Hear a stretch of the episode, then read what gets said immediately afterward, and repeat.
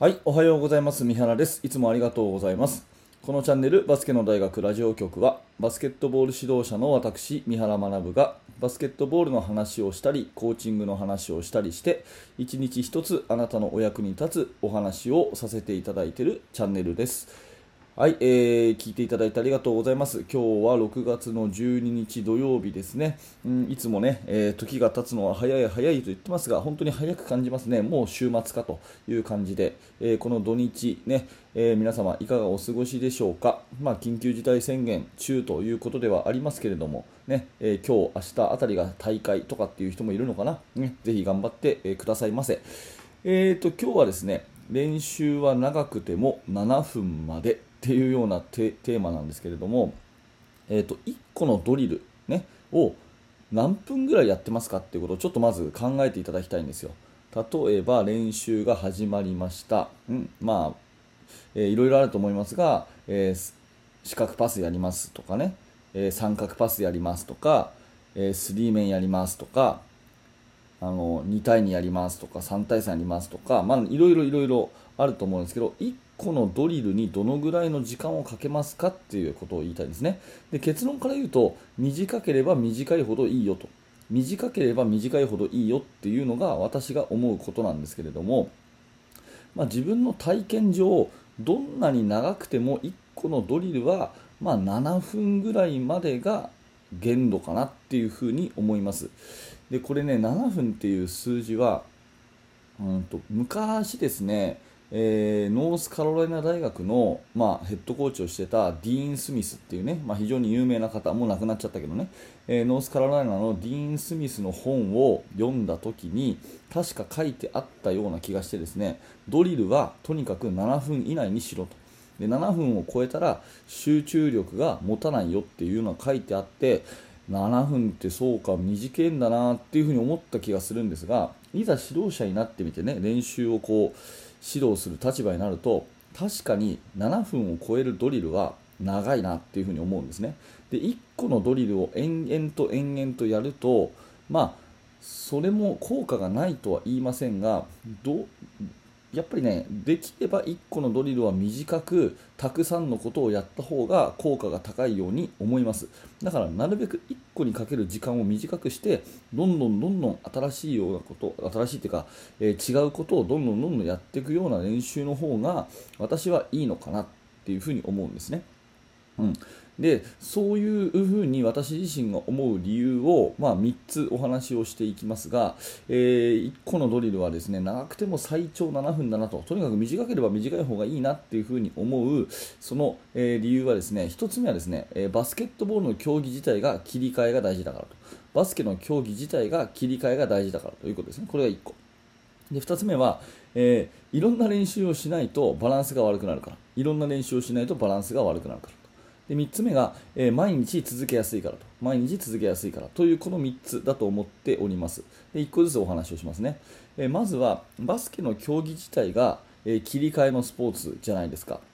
ね、どんなに長くてもオフェンスは24秒までしかできないし、ね、オフェンスをしたらすぐ守り守ったらすぐ攻めっていうような切り替え切り替え、ね、で笛が鳴ったら止まらなきゃいけない、ね、笛が鳴ってボールを渡されたら動き出さなきゃいけない。とにかくこう切り替えの大事なスポーツだということであれば1個の、ね、例えば4対4とかをずっとこう何何分も何分もね10分も20分もこうやっていくというよりは、うん、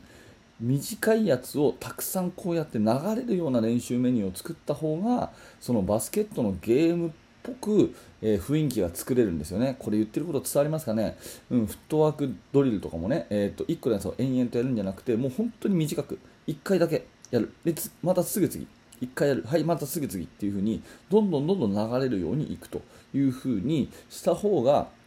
えー実践さながらの、えー練習になるんじゃないかなというふうに思います。あのーまあ、私は高校生の指導者なんですけれども、あのーまあ、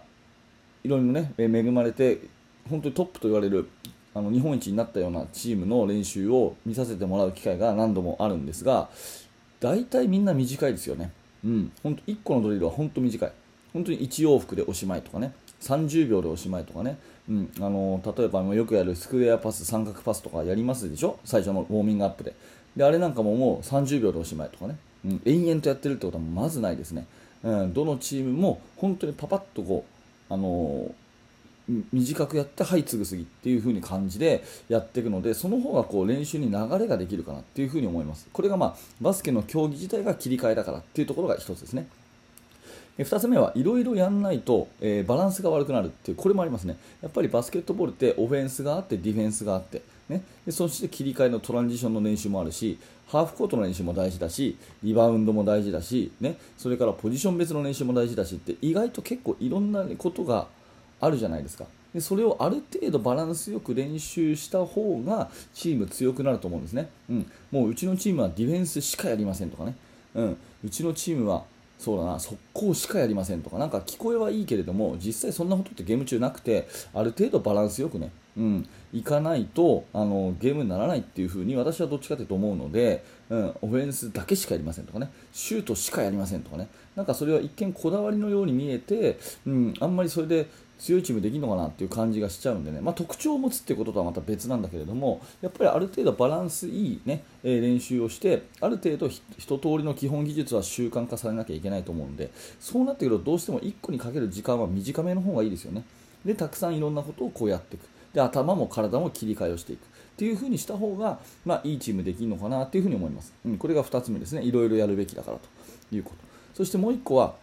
まあ、その方が毎日続けやすいからと。いうことでやっぱり1個の練習を延々とやるって飽きてくるじゃないですか。だからなるべくいろんな練習メニューを持っておいて、えー、切り替えを早くどんどんどんどんどんどんどんいくと。でその時にうまくある程度いかなくてもやっていくと。ここ結構重要だと思いますがうまくいかなくてももうそれはやっていくと。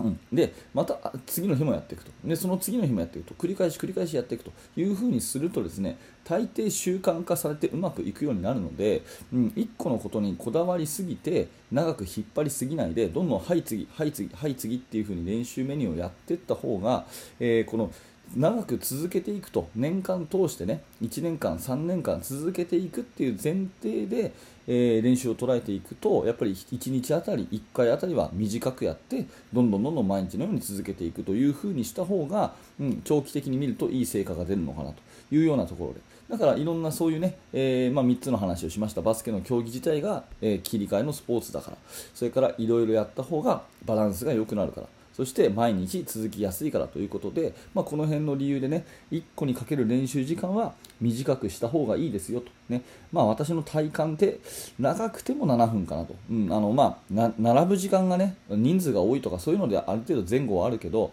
まあ、7分がいいとこかなというふに思います、うん、あの5対5が長くなるのは別ですよ。5対5の実践形式の5対5が長くなるのは別だけども、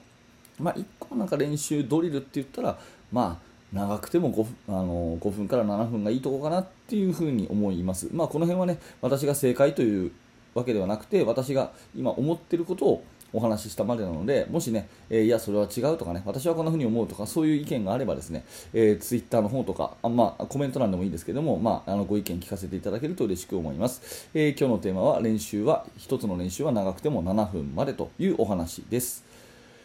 はい、ありがとうございました。えー、このチャンネルは毎朝7時、えー、こういった話を、えー、お届けしております、えお役に立った、面白かったという方はぜひですね、えグッドのボタンを押して、またチャンネルの登録をしていただいて、また明日の放送も聞いてください。えそして現在ですね、指導者の方向けに無料のメルマガ講座をやっております。えより深くチーム作りについて学びたい方、えどあの動画の説明欄のところから、えリンクを覗いてみてください。はい、本日もありがとうございました。三原学でした。それではまた。